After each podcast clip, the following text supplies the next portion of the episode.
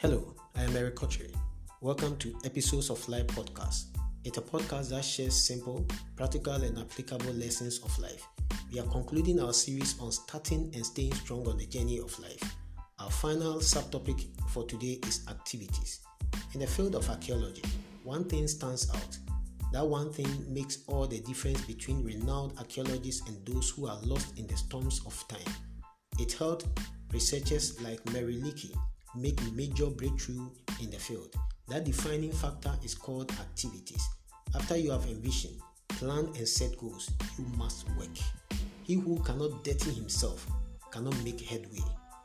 Only daily actions can guarantee great results. Imagine that I set out to make this podcast the best, but I don't read, research, write, and record. What to become of the end of this dream is obvious.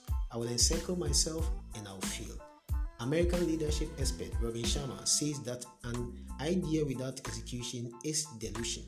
We must do something each day that will edge us closer to our goals and aspirations.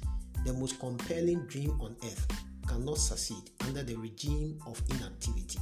My humble offering today is pretty simple. The best way to achieve your resolutions is to make a commitment to daily productive activities. There is no magic to it. If you find one, let me know. Be like the archaeologists, stay digging. Thank you for listening to episodes of Life Podcast by Eric Otchere. Join me again for another insightful edition. Visit my daily blog at www.ericotchere.blogspot.com. You can connect with me by mail at otchereeric at gmail.com. Thank you and God